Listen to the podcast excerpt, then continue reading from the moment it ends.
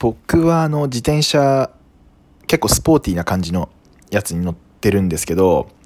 あの娘の娘と一緒に出かける時なんかはこうおんぶをして、まあ、ヘルメットをつけて、まあ、要は背負った状態で乗ってみたいな感じであの移動したりするんですよ。で、まあ、これ結構、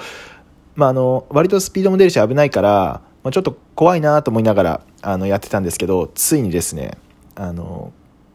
電動自転車を導入してしまいました。で、まあ、子供の位置も、まあ、割とそのゆったり座れるようなその前かごタイプで子供はまあ前の視線も見えるし、